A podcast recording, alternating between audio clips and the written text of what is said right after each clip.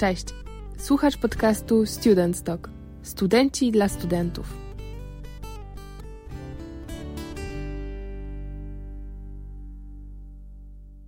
Dzisiaj ze mną Jakub Legut, czyli y, osoba, która ma licencję pilota turystycznego od 2019 roku.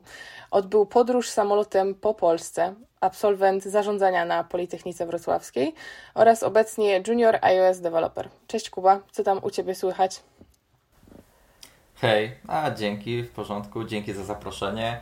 E, bardzo miło, że ktoś mnie gdzieś tam odnalazł i chce mnie posłuchać, to jest zawsze miłe, e, więc dzięki i cześć wszystkim.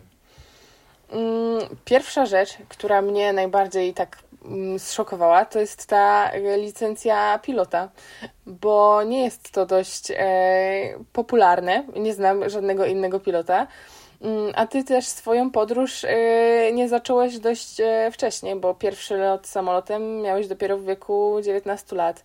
Co było przyczyną, że się tym zainteresowałeś?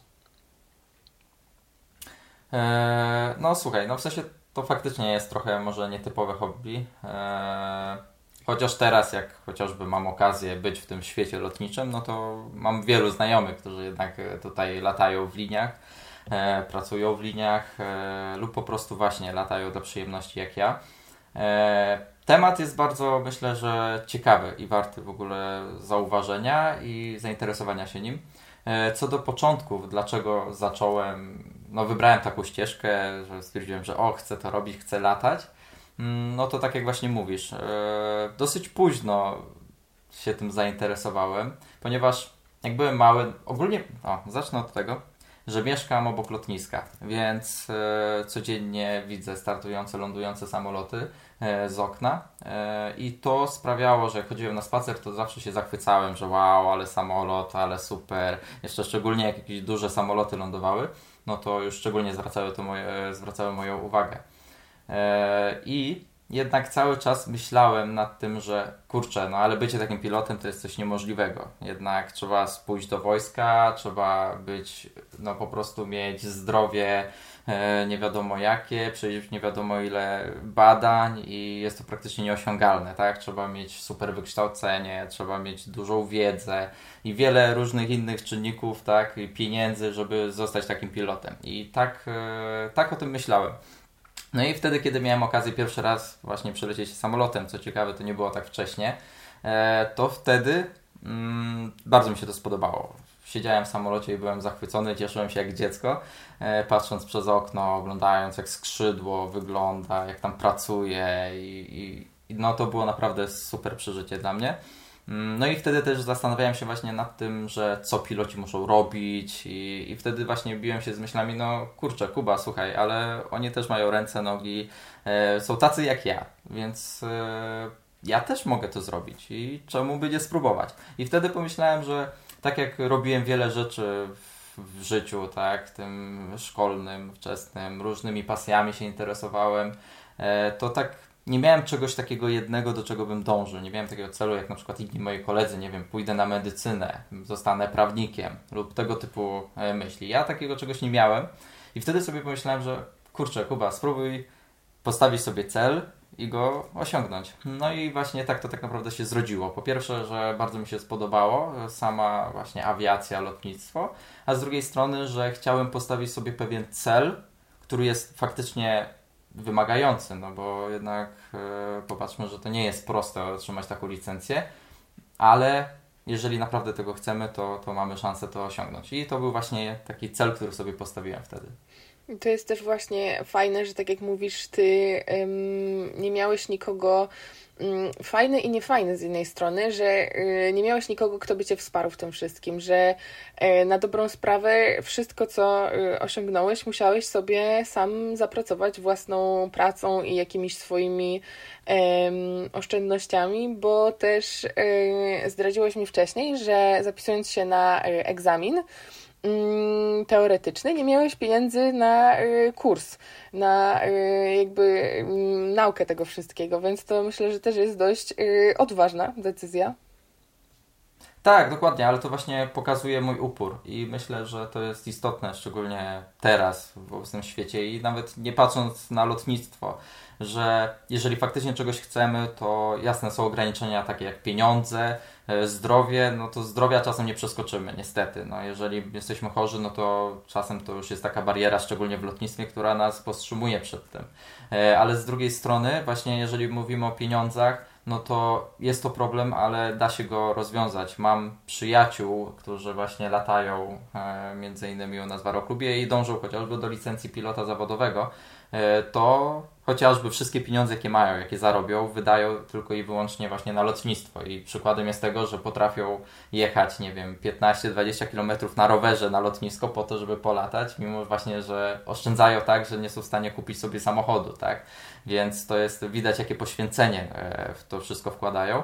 I faktycznie da się to osiągnąć. E, I ja właśnie jestem trochę takiego przykładem, że e, nie posiadając jeszcze dużych pieniędzy, też nie pracowałem wtedy tyle, co tam odkładałem jakieś pieniędzy, jakieś to, no już nawet nie pamiętam nawet skąd te pieniądze tak naprawdę odłożyłem, ale po prostu to, że postawiłem sobie cel i do tego dążyłem. Też rodzina też zobaczyła to, jak bardzo chcę to zrobić, jak bardzo właśnie się mm, no, angażuję w to, żeby to osiągnąć, to też chcieli mi pomóc w tym. I to wszystko potem się tak układa, że jak faktycznie mamy pewien cel ustawiony i marzymy o czymś, i dążymy do tego, żeby spełnić te marzenia, no to faktycznie wszystko się zaczyna układać tak, że pomaga nam to ostatecznie no, to marzenie spełnić. Więc myślę, że tutaj warto marzyć i warto dążyć do tego e, takimi właśnie krok po kroku do przodu, nie? żeby osiągnąć jakiś cel. Pewnie, bo myślę, że koniec końców ludzie bardziej żałują tego, że czegoś nie spróbowali, niż yy, tego, że, że coś zrobili, bo yy, warto jest właśnie się sprawdzać w wielu rzeczach, tym bardziej jak jesteśmy młodzi, tak jak ty yy, miałeś powiedzmy tam to 19 lat i, i zapragnąłeś zostać pilotem, więc y, myślę po prostu, że warto czasami y, podejmować tą, tą rękawicę, to wyzwanie i zobaczyć, co będzie dalej. Mm, słuchaj, powiedz mi, mm, co w ogóle dało ci lotnictwo? Czy, czy mm, wyciągnąłeś coś z tego dla siebie, czy to zostało tylko w, w takiej em, sferze pasji i hobby?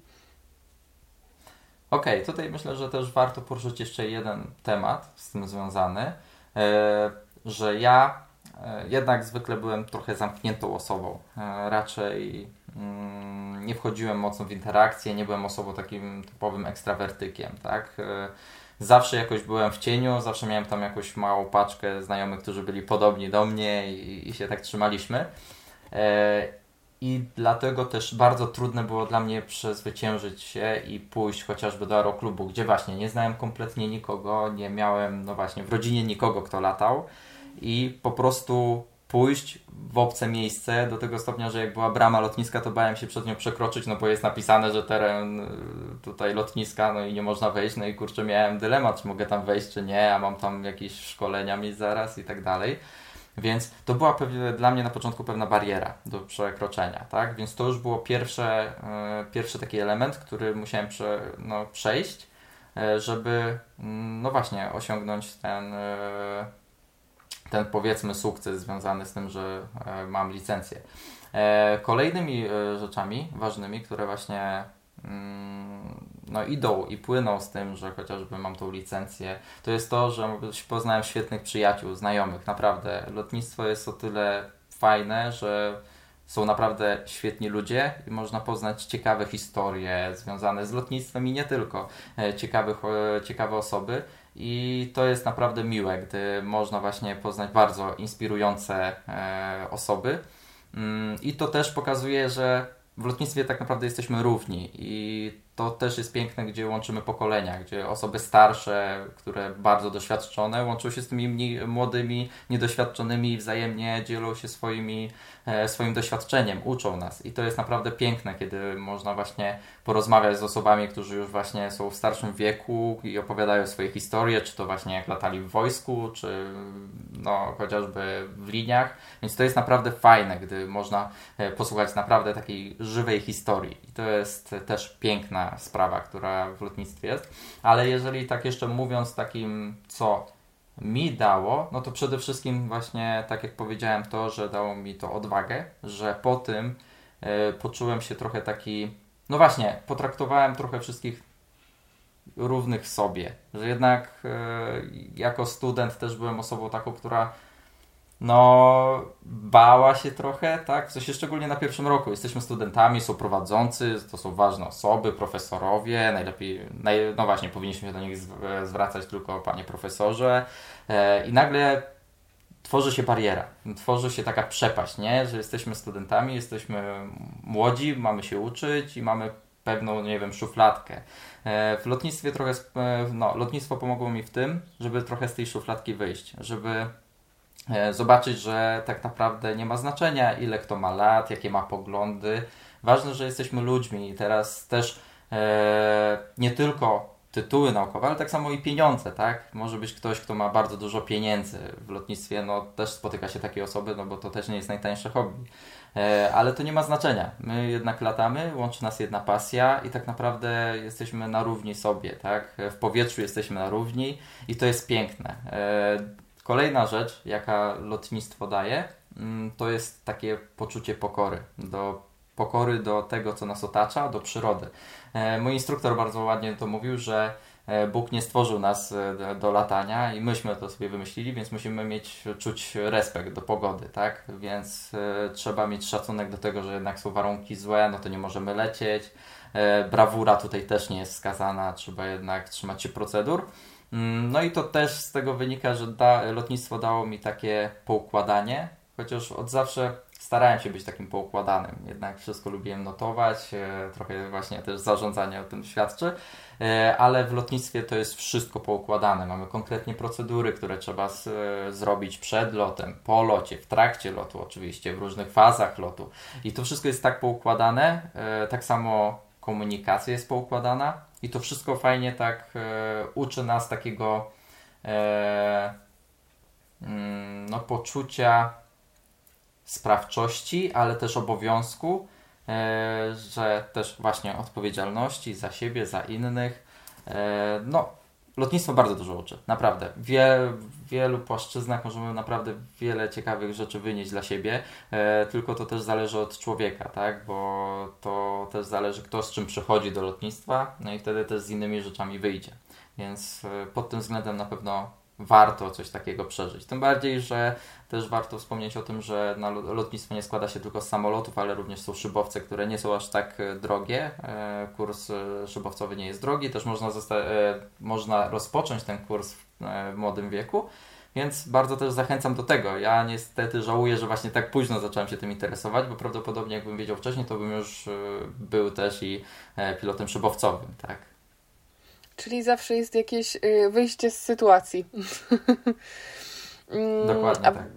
Właśnie jeszcze a propos tych e, procedur, to może już też e, trochę zahaczymy o e, przyszły temat, bo też sam mówisz, że po prostu jest tego ogrom i no myślę, że jakbyśmy też zaczęli wymieniać, to trochę czasu by nam zeszło. ale właśnie zahaczając o tą Twoją podróż po Polsce, którą odbyłeś w, w zeszłym roku, jak, jak przygotowania do czegoś takiego wyglądają? Bo domyślam się, że to było dość yy, spore logistyczne przedsięwzięcie. Okej, okay, no to tak, to dla mnie osobiście było dużym takim wydarzeniem, tak, które, e, do którego długo się przygotowywałem. Też warto spojrzeć na to, że dla mnie to naprawdę było coś wielkiego, no bo od niedawna miałem licencję pilota, nigdy nie latałem gdzieś dalej. E, a bardzo chciałem po prostu poznać trochę takie nie latanie wokół komina, wokół jednego lotniska, wokół znajomych lotnisk, tylko polecieć gdzieś dalej, wyjść z tego miejsca. E, więc dla mnie to było na pewno e, takie przeżycie, że jednak nowe doświadczenie, gdzieś lecę dalej. I wymagało to ode mnie na pewno dużo przygotowań. Mm, ale też warto zaznaczyć, że są osoby, które na co dzień tak latają, nie? Bo jednak jak już ktoś powiedzmy ma własny samolot, no to raczej już nie lata tu blisko i dla niego to jest codzienność i może teraz się śmiać z tego, jak ktoś, e, jak ja się przygotowywał i martwił wieloma rzeczami, nie? E, ale tak, e, dla mnie to przede wszystkim przygotowania zaczęły się od zbierania pieniędzy, bo tak jak już wspominałem, nie jest to najtańsze hobby, więc to też chcę o tym powiedzieć fajnie, żeby to wybrzmiało, że mm, nie trzeba być naprawdę ultra bogatą osobą, żeby sobie pozwolić na takie hobby, tak? Ja nie zarabiałem dużo, na przykład w tym czasie, kiedy e, leciałem do właśnie do Kołobrzegu z Wrocławia, to tak naprawdę jedyne pieniądze, jakie odkładałem, to były stypendium, które miałem na studiach a dodatkowo właśnie, żeby uzbierać jeszcze na ten lot, to zatrudniłem się gdzieś na magazynie, żeby popracować ten miesiąc, żeby zarobić te pieniądze, więc e, właśnie tak to się zaczęło, że znalazłem jakąś pracę na miesiąc dorywczą, żeby po prostu zebrać jakieś pieniądze, gdzie tak naprawdę wszystkie te pieniądze z miesiąca zarobione, plus jeszcze musiałem dołożyć do tego, tak naprawdę sprawiły, że mogłem polecieć na te dwa dni. No. E, więc to trochę pokazuje, jakie to są kwoty, ale jeżeli się chce, jeżeli naprawdę ma się taką chęć, no to, to, to się da. Mm, no więc to mnie dużo kosztowało, jasne. Nie traktuję tego jako najpiękniejszego przygotowania w moim życiu, gdzie no właśnie jednak praca na magazynie wymagała dużo wysiłku i i wyrzeczeń wstawania rano w wakacje, co nie było najprzyjemniejsze.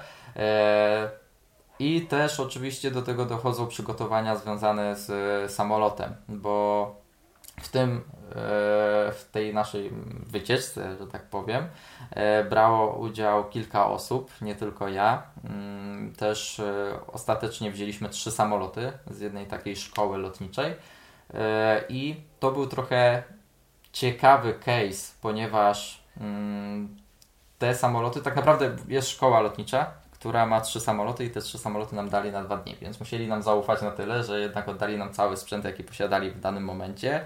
E, oczywiście też wiązało się to z tym, że nie mogą szkolić na tych samolotach, więc e, przede wszystkim było tak, że musieliśmy dogadać terminy z nimi, e, doda- e, dogadać też e, no, kwotowo, ile to będzie kosztować, żebyśmy jednak e, byli w stanie tam polecieć. Mm, więc te e, uzgodnienia już musiały trwać znacznie wcześniej, no bo jeżeli chcemy na parę dni zabrać samolot, no to już szkoła musi o tym wcześniej e, wiedzieć, żeby zaplanować chociażby kursy z, z osobami, które się szkolą. Więc e, to na pewno były istotne przygotowania już wcześniej oraz przed samym wylotem oczywiście dużo takiego planowania, gdzie chcemy wylądować, jakie lotniska zobaczyć po drodze, gdzie możemy zatankować, bo to też jest istotny aspekt w lotnictwie. Nie możemy, jak nam skończy się paliwo, no to trochę jest większy problem w powietrzu, gdy nam wyłączy się silnik, niż chociażby jak jedziemy autem, gdzie tam rezerwa może się świecić, no i dobrze, zatrzymamy się gdzieś na poboczu i będziemy musieli szukać stacji, tak? No to w samolocie jest o tyle niebezpieczne, że jednak paliwo jest e, istotne. Nie, nie możemy się zatrzymać w powietrzu e, i dlatego trzeba to dobrze zaplanować i przewidywać. Więc te paliwo na pewno musieliśmy e, dobrze zorganizować. Też mieliśmy tak, że nawet zabraliśmy ze sobą te no, beczki, żeby jednak w razie czego uzupełnić tam na lotniskach, co też wiązało się z innym problemem, który mieliśmy, czyli inny problem był taki, że e, waga samolotu też nie może być zbyt duża, więc e, to też e, trzeba było brać pod uwagę, żebyśmy nie zbyt, e, no właśnie, żebyśmy nie startowali zbyt krótkiego pasa i nie byli obładowani paliwem i, i, i bagażami. Więc to są też istotne e, aspekty planowania. No i dodatkowo też pogoda tutaj ma duży, duży czynnik. Więc myślę, że to tak w skrócie, nie? Temat planowania tego, tej wyprawy. Nie? Tak, y, w skrócie. tak, w dużym skrócie dokładnie. Warto też właśnie wspomnieć, że y, to były dwa dni tylko, albo może i aż y, dwa dni, bo tak jak mówisz, przygotowania trwały mm, dość sporo, a y, lot sam w sobie wydaje mi się, że, że nie był dość długi, bo y, dwa dni to nie jest y, sporo czasu, ale widać już, jak bardzo trzeba być zaangażowanym i też jaką wiedzę na ten temat trzeba posiadać, żeby właśnie to wszystko przygotować, bo tak jak teraz mówisz, to wydaje mi się, że no, dość sporo tutaj jest takich kwestii, które, no, o których po prostu trzeba wiedzieć, tak jak właśnie właśnie ten y, samolot, który no, y, nie może po prostu sobie gdzieś, y, gdziekolwiek wylądować, właśnie jak braknie nam paliwa. Mm, też warto wspomnieć, że e, Twoja podróż jest udokumentowana na kanale na YouTubie, który właśnie Ty prowadzisz. Mm, I myślę, że to też jest e, fajna sprawa, żeby tam sobie e, zobaczyć i tam też odsyłamy, mm, bo mówisz więcej właśnie o e, różnych trudnościach, które też spotkały Was w, w trakcie tej rozmowy. Mm, rozmowy w, w trakcie tej podróży. E, I teraz właśnie chciałabym o tym porozmawiać, czyli właśnie o tych e, trudnościach, e, co, co się tam działo e, i jak żeście temu wszystkiemu zaradzili. E, no to tak, tak jak już z doświadczenia wiemy e, i chociażby właśnie z zarządzania, że nigdy nic nie wychodzi na 100%, zawsze jest coś, co nie wyjdzie. W tym przypadku zdecydowanie dwa czynniki spowodowały trochę, mm, no trochę, duży problem, e, który nas napotkał w trakcie podróży. Jednym z nich no, to było zdrowie i to zdrowie moje, a drugim aspektem była pogoda.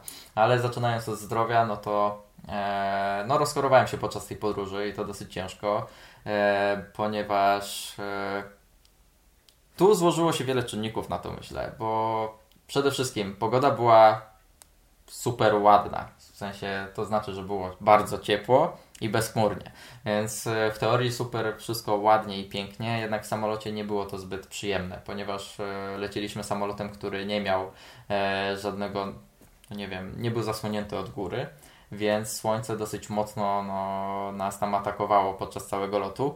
E, dodatkowo no, temperatura też powodowała, że no, nie było zbyt ciepło w środku. E, otwieraliśmy takie małe okieneczka, takie rozszczelnialiśmy, które można, żeby tam jednak na nas wiało. No i to wszystko złączyły, no jeszcze w sumie warto wspomnieć, że e, nie miałem zbytnio czasu zjeść i też miałem taki pech, że przygotowałem sobie śniadanie, jedzenie całe na ten, na podróż, które e, to jedzenie oczywiście zostało w samochodzie, jak wystartowaliśmy, więc no niestety byłem skazany na to, że musimy dolecieć do koło brzegu i pójść sobie tam coś zjeść. E, I to wszystko, myślę, razem połączyło się w to, że się mocno rozchorowałem, bo nie dość, że to wiatr mi wiał mocno w szyję, to jeszcze te powietrze, plus myślę, że e, brak jedzenia, trochę wydaje mi się, że to już w stronę też odwodnienia szło, że ostatecznie naprawdę noc, e, jak wylądowaliśmy już e, tam niedaleko Gdańska i gdzie tam spaliśmy, to noc była koszmarna, nie wiem, przespałem może 4 godziny, bo no, strasznie się trząsłem, już wtedy obstawiam, że miałem wysoką temperaturę. Mm, a najgorzej, że e, podzieliliśmy się tak lotem, że mój kolega leciał w stronę koło brzegu, a ja następnego dnia miałem wracać pod e, trochę inną trasą, ale ja miałem potem wracać. Więc to było tyle trudne, że miałem świadomość tego, że no, powinienem się wyspać e, i, i być wypoczęty, żeby wsiąść do samolotu i potem bezpiecznie wrócić do Wrocławia. No ale niestety, tak jak mówię, źle się czułem, wstaliśmy rano, e, próbowałem jeszcze tam jakieś leki wziąć, e, zjeść śniadanie już takie normalne. E, no ale czułem się cały czas źle i czułem, że no, no lepiej chyba nie będzie, więc fajnie by było wrócić jak najszybciej do Wrocławia. Znajomi oczywiście, ich rozumiem, bardzo chcieli gdzieś jeszcze polecieć, coś zobaczyć, no bo jednak byliśmy na północy, chcieliśmy jeszcze, chcieli jeszcze podlecieć właśnie do Bagicza, swoją drogą bardzo ładne lotnisko, bo graniczy z morzem, więc ląduje się praktycznie równolegle do, do linii brzegowej i to jest naprawdę wow, ładny super. widok. E, więc właśnie chcieli jeszcze raz tam wylądować, pójść sobie na plażę na chwilkę, i, tylko że no ja mówiłem, że słuchajcie, nie dam rady, nie? wracajmy jak najszybciej. Dodatkowym argumentem było to, że widzieliśmy, że powoli burze się tworzą w Polsce i powoli zaczynało się robić tak niezbyt ciekawie i mogliśmy być odcięci tak naprawdę na tej północy. Mm, no i ostatecznie zdecydowaliśmy się, że lecimy na razie do Szczecina, tam zobaczymy w Szczecinie, w Szczecinie jaka jest pogoda. E, i, i polecimy dalej. Więc e, leciliśmy do tego Szczecina i pod Szczecinem już zaczęło się chmurzyć, już widzieliśmy przed nami burzowe chmury, więc już to tak było na granicy naprawdę. E, lądowaliśmy tak omijając właśnie od chmury gdzieś tam od boku, wylądowaliśmy, zdążyliśmy na szczęście zostawić samoloty, przypiąć do ziemi, żeby właśnie chociażby wiatr ich nie wyrwał. E, zabezpieczyć samoloty, no i uciec szybko gdzieś tam się schować. Bardzo miło było akurat na lotnisku, ponieważ Szczecinie nas tam ugościli, też mi dali tam sofę, że mogły się położyć, odpocząć, no bo już wtedy bardzo się źle czułem. E, znajomi poszli jeść obiad, ja powiedziałem, że nie jestem w stanie nic zjeść, nie jestem w stanie nigdzie pójść, więc się tam zdążyłem może na godzinę położyć i przespać. No i po deszczu faktycznie, e, jak już przeszła ta burza, próbowaliśmy wracać e, z powrotem nie? do Wrocławia i tak naprawdę my wracaliśmy wtedy do Leszna. E, I udało się, całe szczęście. Ja oczywiście pilotowałem, chociaż był, Tutaj nie ukrywam, nie było to bardzo rozsądne z mojej strony, ale też czułem się o tyle bezpiecznie, że miałem jednak obok pilota, który też lata tym samym statkiem powietrznym, więc nie obawiałem się tego aż tak, e, bo jednak w razie czego on zawsze mógł przejąć stery, zawsze wylądować, bo jednak w samolocie mamy podwojone te stery, więc dlatego zdecydowałem się, dobra, ja spróbuję lecieć, w razie czego ty przejmujesz ster i, i o tyle było bezpiecznie, nie? Jakbym miał lecieć sam, to na pewno w takiej sytuacji nie, koniec zostaje, nie ma sensu, nie ma co ryzykować, w takim stanie lepiej nie lecieć. Ostatecznie wróciliśmy bezpiecznie do Leszna, e, potem siedliśmy w auto, wróciłem do Wrocławia, no i we Wrocławiu faktycznie przekonałem się, że mam ponad 40 stopni gorączki, co mnie no, dosyć przeraziło bo z własnego doświadczenia wiem, że no, nie wiem, ile razy miałem w życiu 40 stopni gorączki, ale bardzo mało, ale jak miałem, to potrafiłem naprawdę jakieś mówić głupoty, bełkotać, już tak mi, no odlatywałem, nie? Więc byłem w szoku, że byłem w stanie pilotować samolot i jeszcze też komunikować się bez problemu, no bo jednak też jest istotna komunikacja w powietrzu. Więc to byłem pod wielkim wrażeniem, że dałem radę, ale faktycznie ścięło mnie tak z nóg, że, że akurat tego wyjazdu wtedy to miło nie wspominałem nie? Teraz z perspektywy czasu to traktuję jako wielką przygodę i też jest, no właśnie, o czym opowiadać, ale na to, w tamtej chwili to naprawdę się męczyłem, tym bardziej, że po powrocie, no, miesiąc w łóżku przeleżałem, bo naprawdę było poważnie. E, więc tak naprawdę tak spędziłem moje całe wakacje wtedy, nie? Więc e, nie dość, że ciężko właśnie potem wcześniej pracowałem na magazynie, wszystkie pieniądze wydałem na ten lot, po czym miesiąc spędziłem jeszcze w łóżku, więc e, taka to była historia, nie? W skrócie. No, powiem Ci, że dość y, ciekawe miałeś wakacje w takim razie. A jeszcze takie pytanko, mm, co w takim razie y, to Cię nauczyło? Czego Cię to nauczyło, to doświadczenie? Mm, czy masz coś y, właśnie, tak jak mówisz, czego teraz byś nie zrobił? E, przede wszystkim e, mam teraz takie podejście, że bardziej dbam o siebie. E, wcześniej myślałem tak, że dobra, może to trochę starość, ale wcześniej miałem takie, że sobie poradzę, mogę spać w namiocie, mogę, poradzę sobie gdziekolwiek. Teraz jednak dochodzę do wniosku, że nie, już nie chcę oszczędzać bardzo pieniędzy na wszystkim. Wolę jednak zapewnić sobie bezpieczeństwo e, i, i wygodę, mm, bo jednak właśnie w takich sytuacjach zobaczyłem, że to może się też źle skończyć mm, i lepiej naprawdę zadbać o siebie i gdy nawet czuję się już odrobinę źle, no bo właśnie w tym dniu, kiedy wylatywałem, już czułem się nie do końca ok. W sensie było tak, że nie miałem temperatury, ale czułem, że już mnie trochę gardło boli, że już coś się powoli zaczynało, nie? To teraz wiem, że w takich sytuacjach na pewno bym bardziej zadbał o siebie, nie? Jakbym nawet miał lecieć w takiej sytuacji, to potem gdziekolwiek wyląduję, no to nie wiem, chciałbym odpocząć i, i, i bardziej zadbać o, o swoje ciało, o swoje zdrowie. E, więc to przede wszystkim teraz e, biorę pod uwagę i znacznie poważniej traktuję te rzeczy. E, gdziekolwiek nie jadę, e, to jednak też myślę o tym, że jeżeli coś będzie nie tak, to w jakiś sposób się zabezpieczyć, nie? E, I tu właśnie nie tylko mówię o lotnictwie, ale też chociażby jakieś podróże za granicę, gdzieś tam pojadę, no to jednak też myślę o tym, żeby mieć gdzie spać, mieć jakieś w miarę sensowne warunki, żeby no, w razie czego jakoś się pozbierać, poukładać i, i żeby być w stanie no, dalej robić to, co robię. E, więc to przede wszystkim e, doświadczenie mi dało, nie? żeby zadbać mocno o siebie. A jeszcze właśnie takie e, pytanie mi teraz wpadło do głowy. Gdzie wy żeście spali w, właśnie jak żeście tam przylecieli? Okej, okay, no to to jest właśnie temat taki, że u takiego znajomego, e, spaliśmy u znajomego na lotnisku, e, tylko że akurat było tak, że było nas trochę, więc nie miał do końca super miejsca dla nas, więc spaliśmy na podłogach, mieliśmy śpiwory przygotowane i tak dalej. E, przygotowaliśmy się do tego, że tam będziemy spać na podłogach. E, no ale tak, właśnie dał nam miejsce właśnie takie noclegowe. Mm, bardzo fajnie nas przyjął, więc to naprawdę było bardzo miłe z jego strony, bo przylecieliśmy tam i nie dość, że zorganizował olbrzymie ognisko dla nas, też zaprosił jakoś znajomych, rodzinę i tam wszyscy razem siedzieliśmy, gadaliśmy, historię opowiadaliśmy i to było naprawdę super i, i bardzo się w to zaangażował. No ale mówię, warunki były takie, że spaliśmy na podłodze i normalnie bym nie miał z tym takiego problemu, gdyby nie to, że akurat właśnie przetrwałem takie dosyć trudne chwile lecąc tam, przez to, że mnie właśnie tak dogrzało, plus już był na początku już zaczynałem z delikatnymi no, objawami choroby, nie? Więc to wszystko się tak połączyło, nie? No, powiem Ci, że e, ciekawie, bo właśnie się tak zastanawiałam, gdzie na tym lotnisku możecie spać, czy tam są jakieś, nie wiem, specjalny jakiś pokój socjalny i tak dalej, ale Ty mówisz, że tak e, mm, jakby mm, przy samych korzeniach lotnictwa, czyli centralnie e, na ziemi. No, powiem Ci, że dość, dość ciekawe.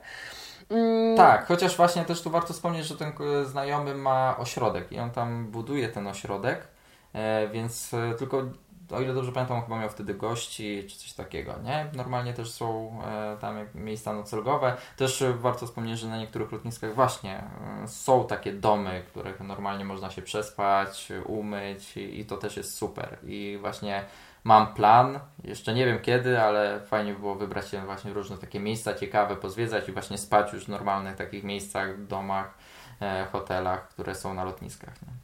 Pewnie, słuchaj, no to masz już e, plan na te wakacje w tym roku. co, co będziesz robić? Mm, chciałabym też przejść do y, kolejnej sprawy, czyli do y, Twoich studiów. Aktualnie jesteś na studiach podyplomowych. Skończyłeś inżynierię zarządzania, tak jak ja. W znaczeniu ja jestem aktualnie na zarządzaniu, ale jest to dość pokrewne, więc można tak powiedzieć. Mm, I masz też e, magisterkę ze specjalności zachowania i decyzje menedżerskie. Mm, I teraz takie pytanie. E, po co poszedłeś na studia? W ogóle jaki był Twój zamysł i e, co Ci dały? Okej. Okay. Mm, temat po co poszedłem na studia to można prosto odpowiedzieć, bo wszyscy szli, ale tak naprawdę okay. chciałem pójść na studia, e, tak czy siak nie wyobrażałem sobie innej drogi, nie miałem pomysłu po liceum w ogóle co chcę robić i to też był duży problem dla mnie i myślę, że nie tylko ja mam taki problem, wiele osób się z tym zmaga, że jednak nie do końca wiemy co chcemy robić e, w życiu, czym chcemy się zająć. Ja zdecydowałem się właśnie pójść na Politechnikę Wrocławską, na zarządzanie, ponieważ to był temat, który po pierwsze był w miarę E, mi bliski pod tym względem, że zarządzanie spaja bardzo wiele różnych dziedzin i jest e, dosyć ogólną nauką, jakby nie patrzeć. Jest trochę taką, nie jest to specjalistyczny zawód. E, więc tak czy siak wiedziałem, że nawet jak pójdę na te studia i będę robić cokolwiek innego, to mi się zawsze może to zarządzanie przydać. Więc dlatego wybrałem właśnie akurat taki kierunek i, i dokładnie, no właśnie, i to był mój wybór, nie? Że poszedłem na to zarządzanie. E, czego się tam nauczyłem?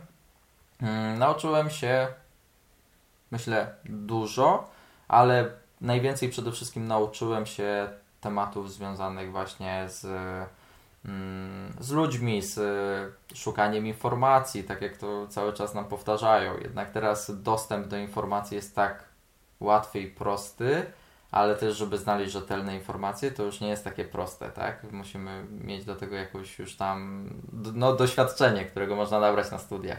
E, same studia są oczywiście super, bo zarządzanie naprawdę no, przedstawia różne obszary prowadzenia działalności, no, chociażby prowadzenia też projektów e, i to jest bardzo, bardzo fajny kierunek. Mm, jednak z drugiej strony też wydaje mi się, że bardzo ciężko jest go poprowadzić tak bardzo rzetelnie, bo zarządzanie wychodzi tak naprawdę w praniu, czyli zarządzanie wychodzi z doświadczenia, też z naszej osobowości, e, jak podchodzimy do ludzi i to są rzeczy, które ciężko się nauczyć. Bardzo możemy uczyć się o tym, jacy powinniśmy być, jaką osobowość najlepiej mieć. E, możemy patrzeć na badania naukowe, słuchać mądrych ludzi na TEDzie i tak dalej, ale no ciężko to wprowadzić w życie i dlatego najłatwiej jest w praktyce to wszystko przetestować. I niestety widzę ten lekki dysonans, w sensie, że uczyłem się faktycznie, starałem się skupiać na tym wszystkim, co tam, no co mieliśmy, e, a teraz jak pracuję już e, właśnie i widzę w praktyce zarządzanie, no to często widzę właśnie te tematy, o których rozmawialiśmy na studiach, tylko że teraz je widzę pełniej. Widzę tak naprawdę to wszystko w praktyce i tak naprawdę to dopiero mi otwiera oczy, nie? Bo to, że rozmawiałem o czymś na pierwszym roku studiów, to kompletnie nie miałem pojęcia, jak to wygląda w praktyce. E, I to niestety jest wada, ale myślę, że to jest wada w większości uczelni, że jednak nie mamy takiego dobrego połączenia biznesu z nauką i trochę powinniśmy moim zdaniem to nadrobić. Ale to jest myślę temat już taki szeroki i bardzo no, powszechny, że, że chyba nie ma co się dłużej na tym rozwodzić. Nie? Mm, właśnie też, y, tak jak mówisz, myślę, że zarządzanie to jest głównie praktyka.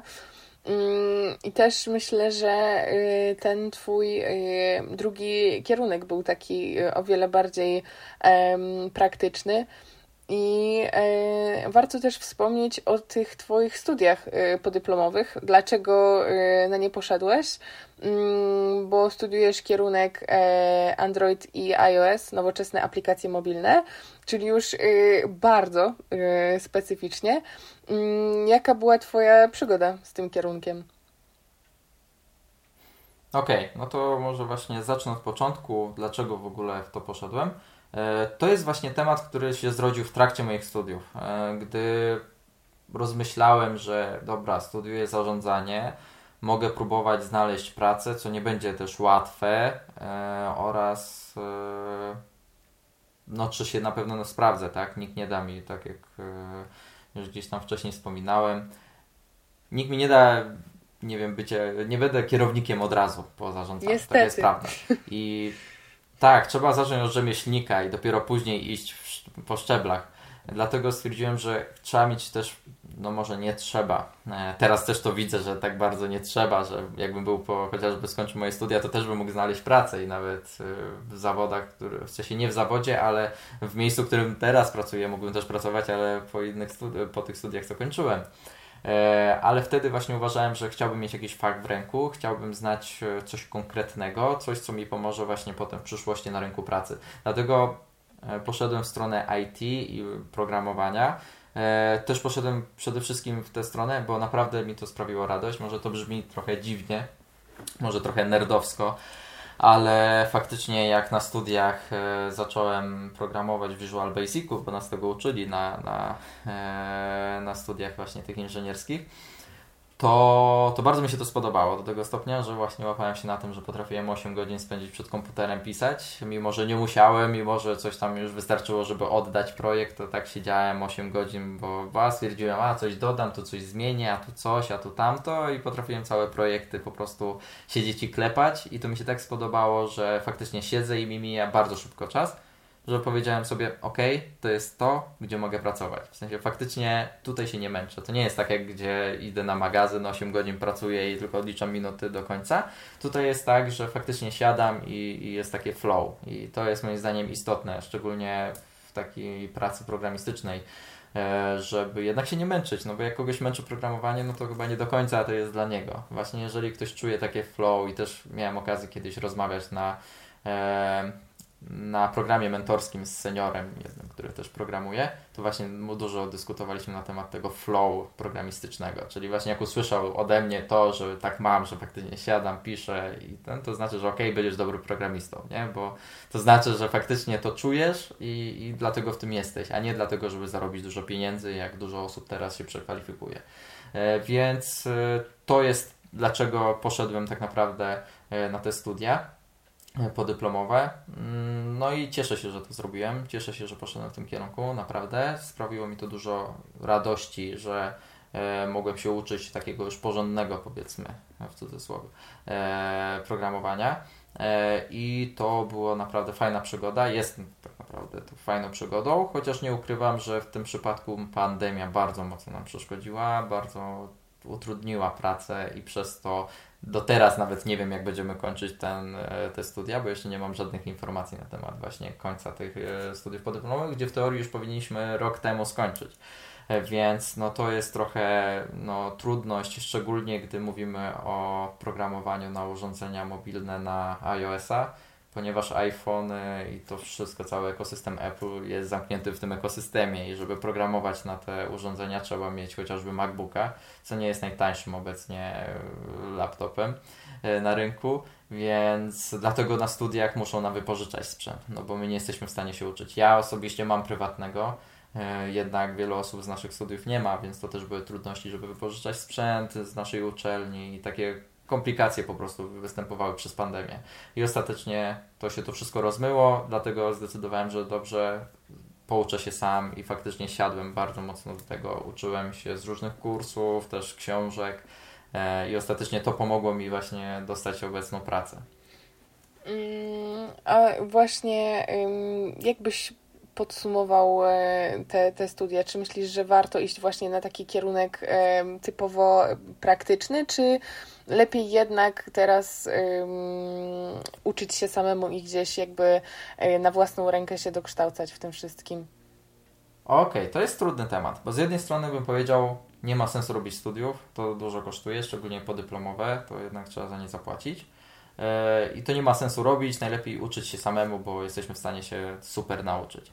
E, ale z drugiej strony, mm, ja jestem trochę takim może leniem, ale nie do końca takim leniem, ale w sensie często potrzebuję motywacji i jak sobie ustawię jakiś cel i mam jakiś taki motywator, który mnie ciągnie, to jest łatwiej. I między innymi to były, tym były dla mnie te studia, że rozpocząłem te studia i to była taka motywacja, żeby faktycznie iść i, i się uczyć co ostatecznie faktycznie nauczyłem się raczej wszystkiego sam e, i większość rzeczy właśnie, które jednak wykorzystuję w pracy, no to jest moja własna praca, którą w to włożyłem.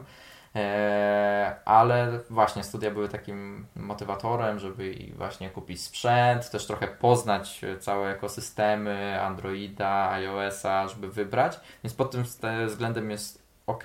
I tutaj bardziej bym zaznaczył to, że nieważne w co idziemy, czy idziemy w IT, czy nie w IT, czy w inne specjalistyczne e, tematy, jeżeli faktycznie w trakcie studiów pomyślimy, kurczę, to jest to, co chcę robić, no to pomyślmy, jak to zrobić i zróbmy to. W sensie nie męczmy się, nie, nie próbujmy kończyć wszystkich studiów i, i dopiero zaczynać, tylko po prostu szukajmy, może są kursy na to, e, żeby właśnie w tym kierunku pójść. Wydaje mi się, że obecnie rynek jest na tyle otwarty, że jesteśmy w stanie naprawdę łatwo się wyszkolić e, i pójść tak naprawdę od razu do pracy i szukać doświadczenia w pracy, bo tak naprawdę prawdziwego doświadczenia nabierzemy tylko i wyłącznie w pracy, nie jesteśmy w stanie zbyt dużo się sami nauczyć. Ja w przeciągu dwóch miesięcy w pracy nauczyłem się zdecydowanie więcej niż przez rok chociażby uczenia się samemu i, i to jest fakt. Dlatego moim zdaniem warto się po prostu nauczyć, wziąć e, no, wszystko w e, swoje ręce i, i i próbować się jakoś doszkolić i znaleźć pracę w tym kierunku, żeby już nabierać doświadczenia. Więc to jest moim zdaniem najlepsza droga. E, doświadczenie, właśnie praca, ale żeby dojść do tej pracy, no to czasem właśnie trzeba może studia skończyć. E, szczególnie jak się medycynę powiedzmy studiuje, no to już raczej trzeba medycynę studiować, żeby być lekarzem, ale jeżeli mówimy w IT, no to nie ma konieczności faktycznie posiadania wielu kursów, e, certyfikatów. Mm, jednak tutaj przede wszystkim wiedza się liczy. No i rozwijajmy przede wszystkim wiedzę. Jeżeli nas studia mają faktycznie czegoś nauczyć, wiemy, że tego nas nauczą, no to idźmy na te studia, jeżeli uważamy, że to jest ok. Ale jeżeli faktycznie wiemy, że to będzie tylko strata pieniędzy i czasu i jesteśmy w stanie sami się zmotywować, żeby się nauczyć, no to zróbmy to sami. Dokładnie. Myślę, że jeżeli mm, mamy jakiś cel i studia są po prostu przystankiem w drodze, że tak to ujmę, że musimy to, to mieć, żeby osiągnąć nasz cel, to myślę, że jak najbardziej, ale samo takie po prostu puste bycie y, na studiach, gdy wiemy, że to totalnie nie jest nasza bajka i, i chcemy robić co innego, myślę, że trochę mija się właśnie z, z celem bo tak jak mówisz, obecnie też jest y, bardzo wiele kursów. Też no, dzięki właśnie pandemii wiele rzeczy można zrobić y, online i iść w tą stronę, w którą my tak naprawdę chcemy. Mm, właśnie nawiązując też już y, do tych y, kursów, mm, ty też czerpałeś z tych możliwości, które daje ci y, uczelnia, bo dzięki temu, że byłeś właśnie na Politechnice Wrocławskiej, mm, zdobyłeś certyfikat zarządzania z wykorzystaniem technologii informatycznych, czyli ITL i z zarządzania projektami, czyli Prince 2, które były w, nie wiem czy w pełni mm, sponsorowane przez Twoją uczelnię. Tak, tak, to były w pełni sponsorowane przez uczelnię. To są programy, do których faktycznie trzeba było się zgłosić i, i, dostać, ale moim zdaniem to jest naprawdę świetna okazja, żeby podnieść swoje właśnie kwalifikacje. To też super wygląda w CV, to są już certyfikaty, które naprawdę się liczą, więc my naprawdę myślę, że warto szukać e, takich możliwości, bo uczelnie bardzo dużo dają ale trzeba wiedzieć, że to dają i znajdywać e, takie okazje. I tutaj każdego zachęcam do tego, żeby się zainteresować trochę więcej. Ja żałuję tego, że tego nie zrobiłem wcześniej, bo naprawdę jest dużo fajnych okazji, z których no po prostu szkoda nie skorzystać, tak? Ja właśnie miałem okazję te dwa certyfikaty robić, to były fajne kursy, bardzo miło je wspominam. Oczywiście wiązały się z olbrzymią ilością nauki, no bo to wykuć na te certyfikaty nie było prosto ale ostatecznie jestem bardzo dumny z tego, że miałem taką okazję e, w tych kursach uczestniczyć. Ale też tutaj, co za tym idzie, e, konferencje naukowe, różne finansowania kół naukowych, to też jest e, bardzo fajny temat i warto się tym zainteresować. Mm, też warto wspomnieć, że takie pierwsze, można powiedzieć, doświadczenie zdobyłeś właśnie dzięki uczelni i dzięki stażu w y, Haskoleku, który był y, właśnie płatnym stażem z, z uczelni. Mm, jakbyś mógł y, powiedzieć, jak to wszystko wyglądało, czym się tam zajmowałeś?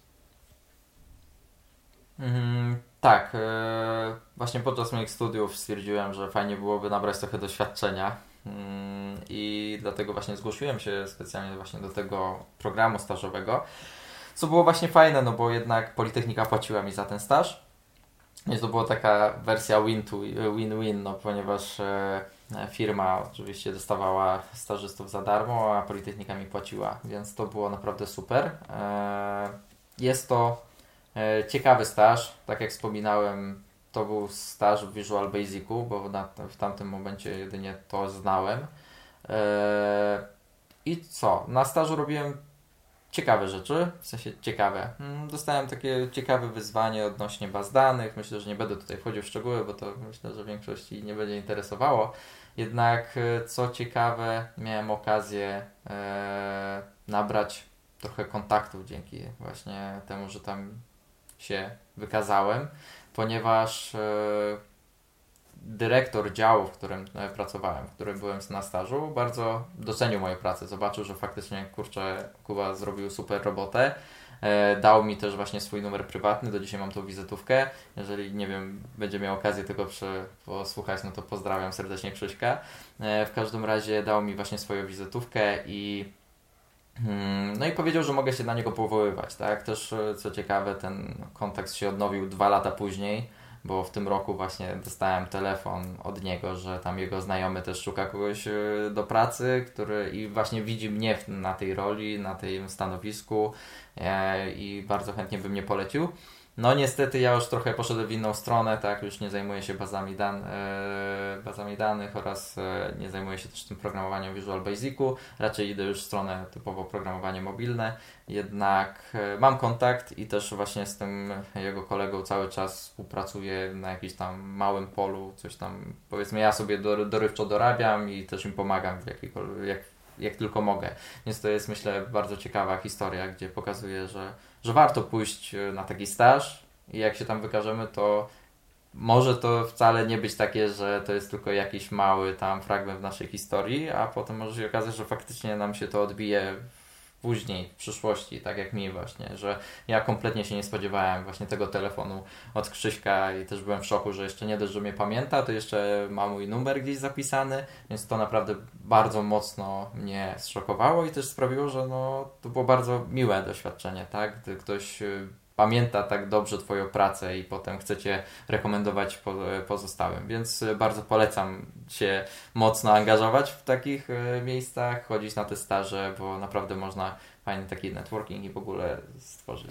Myślę, że to jest bardzo fajną kwestią, żeby po prostu się angażować w coś i się włączać, szczególnie gdy jesteśmy studentami i jakby zaczynamy dopiero tą swoją e, przygodę na rynku pracy i dać, dać się dostrzec yy, naszym potencjalnym pracodawcom i warto właśnie mówić o tych swoich e, osiągnięciach Mm, o tym, czego żeśmy dokonali. Też y, myślę, że niestety e, polska kultura mm, no, nie sprzyja za bardzo y, dzieleniu się tym, czym y, jakby moglibyśmy na co dzień, bo raczej też no, jest to zamiatane pod dywan, ale mam nadzieję, że to się zmieni, bo jeżeli my nie będziemy mówić o tym, że coś żeśmy osiągnęli, że jesteśmy w czymś dobrzy, to na dobrą sprawę y, w jaki sposób y, właśnie ktoś nas może dostrzec i nam y, coś zaproponować, właśnie jakąś pracę czy, czy jakiś staż. Więc myślę, że jak najbardziej warto się tym wszystkim dzielić. I co też jest e, bardzo fajne, Mm, żeby szukać możliwości właśnie tam, gdzie, y, gdzie jesteśmy. Y, tak jak y, właśnie już mówiłeś o, o uczelni, o tym, że dzięki temu masz te certyfikaty i zdobyłeś pracę, to warto właśnie się w, w różne inicjatywy włączać. Mm, ja też bardzo serdecznie polecam koła naukowe, bo dzięki kołu naukowemu też jakby jestem współprowadzącą podcast. Więc to myślę, że jest super kwestia. Mm, I ty też należałeś, czy, czy nadal należysz do koła naukowego na Politechnice Wrocławskiej. Mm, I tam jesteś pomysłodawcą projektu właśnie aplikacji, która ma pomagać studentom Politechniki mm, w różnych sprawach administracyjnych, powiedzmy. Mm, i po prostu ma zbierać informacje o y, wydziale, które mogą być dla studentów y, Politechniki przydatne. Czy... Dokładnie tak. Sensie zgadzam się, w sensie tak, to prawda. Y, angażuję się w kole naukowym cały czas i nie ukrywam, trochę późno zacząłem się tym interesować, niestety, ale to też późno zacząłem się interesować też programowaniem na urządzenia mobilne, więc to też jest e, z tym powiązane. Jednak e, naprawdę polecam gorąco również wszystkim angażowanie się w kołach naukowych.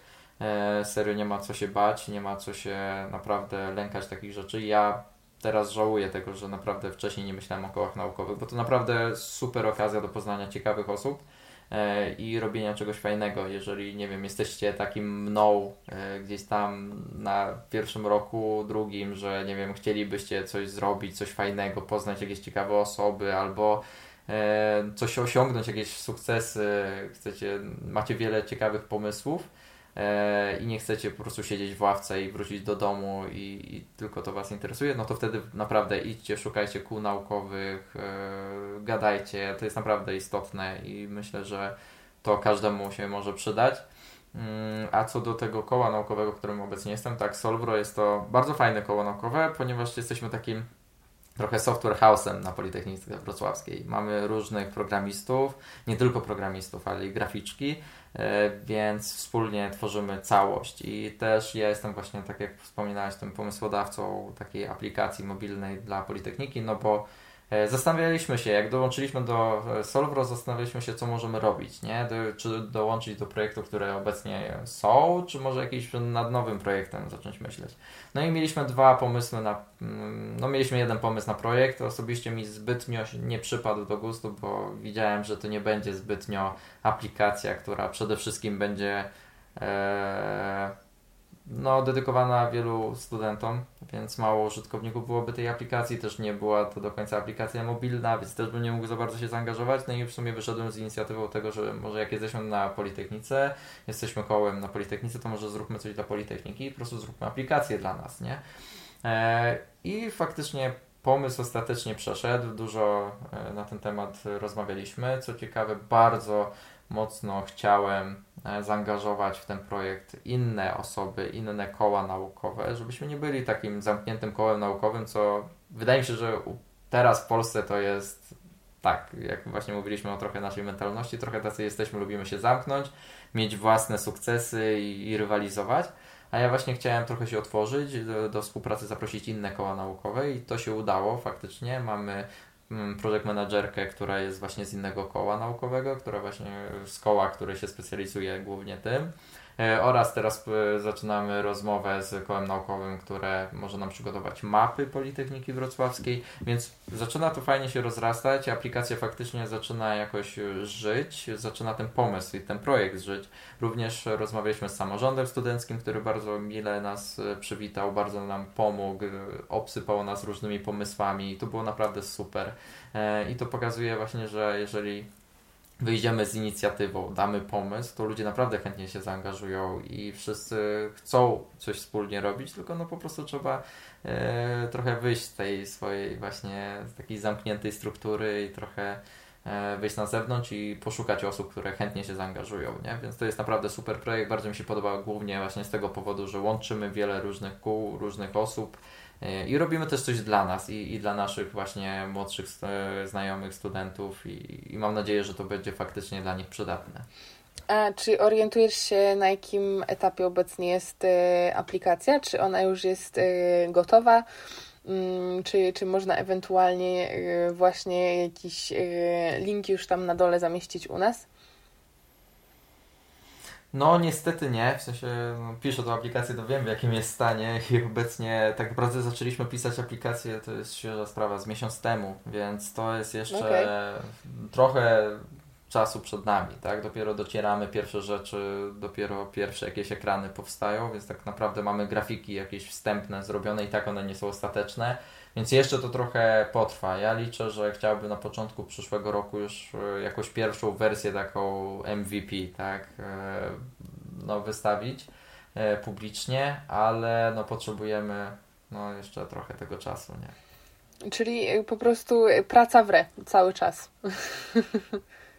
Dokładnie, cały czas tutaj pracujemy, Android, iOS, ciśniemy do przodu, żeby jak najszybciej, jak najwięcej zrobić, no i zobaczymy. Mm, jeszcze chciałabym z poruszyć temat y, inspiracji, mm, bo też y, mówiłeś mi właśnie przed naszą rozmową, y, że będąc na początku swoich studiów, mm, byłeś na konferencji młodych liderów w Warszawie i to też e, dużo Ci dało. Jakbyś mógł e, powiedzieć więcej o, ten, o tej konferencji, e, o wystąpieniu, które najbardziej zapadło Ci w pamięć.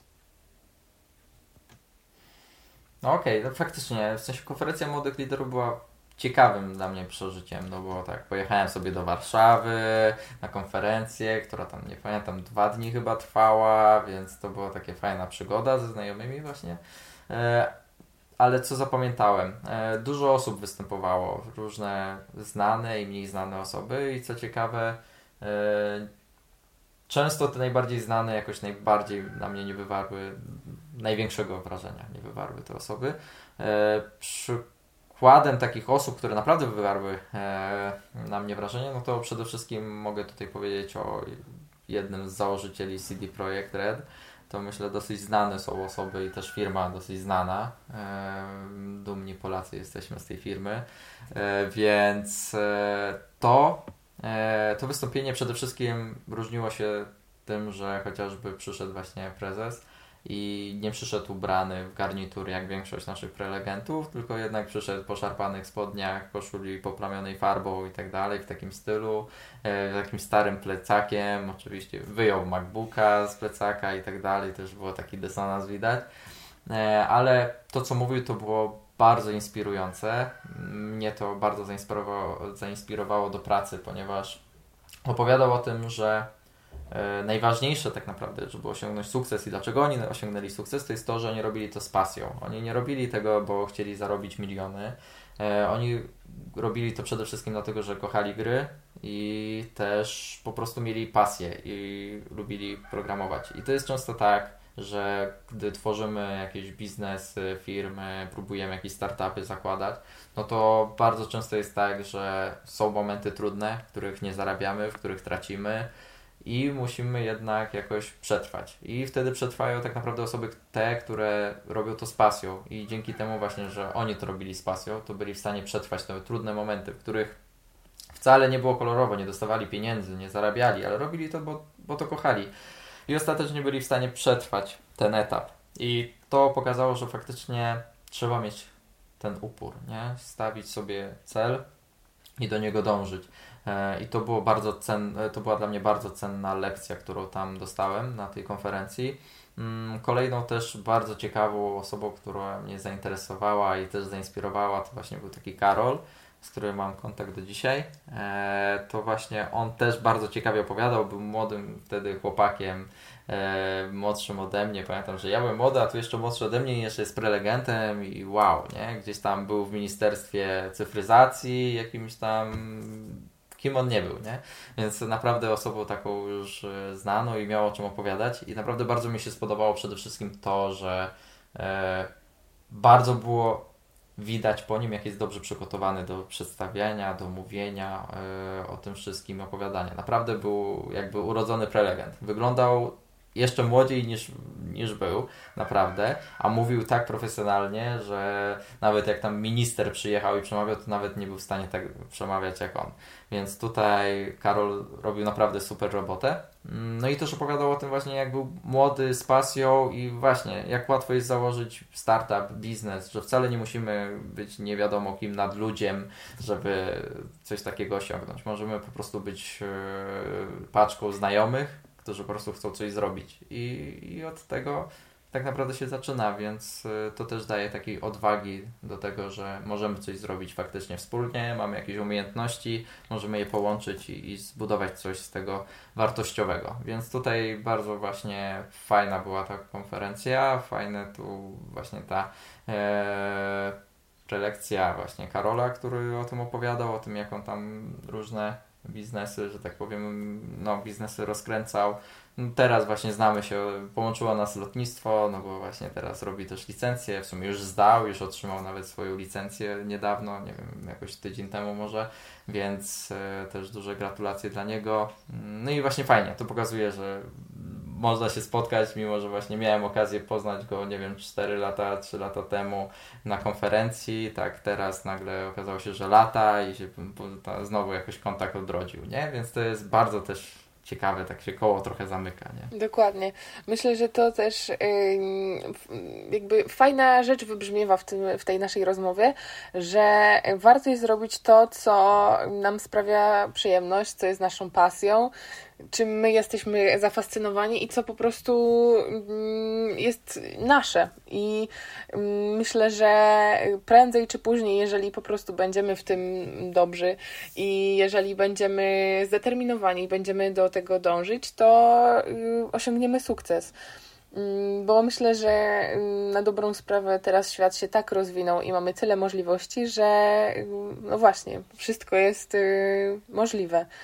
I też na, na koniec, żeby podsumować tak naszą y, rozmowę, y, chciałam jeszcze właśnie wrócić do tego Twojego czasu y, studiów. Czy mm, jesteś zadowolony, te, czy jesteś zadowolony z tego, jak wykorzystałeś ten czas, jak wykorzystałeś swoje studia?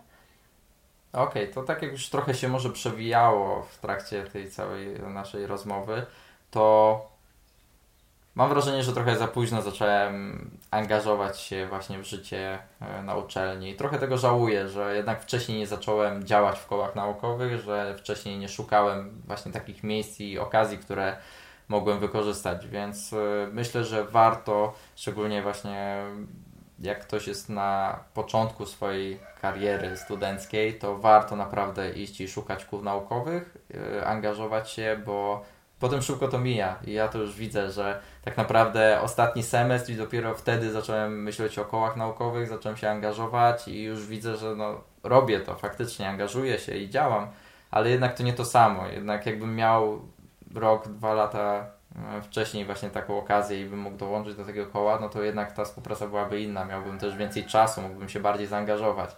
Teraz niestety przez to, że jestem za, e, mam na co dzień pracę, to jest mi trochę ciężej właśnie poświęcić więcej czasu na to, żeby zaangażować się w kole, więc e, to jest to, co faktycznie warto zrobić jak najszybciej. po prostu szukać kół naukowych, zainteresowań i wykorzystać po prostu ten czas jak tylko się da. Nie czekać, tylko po prostu iść i działać.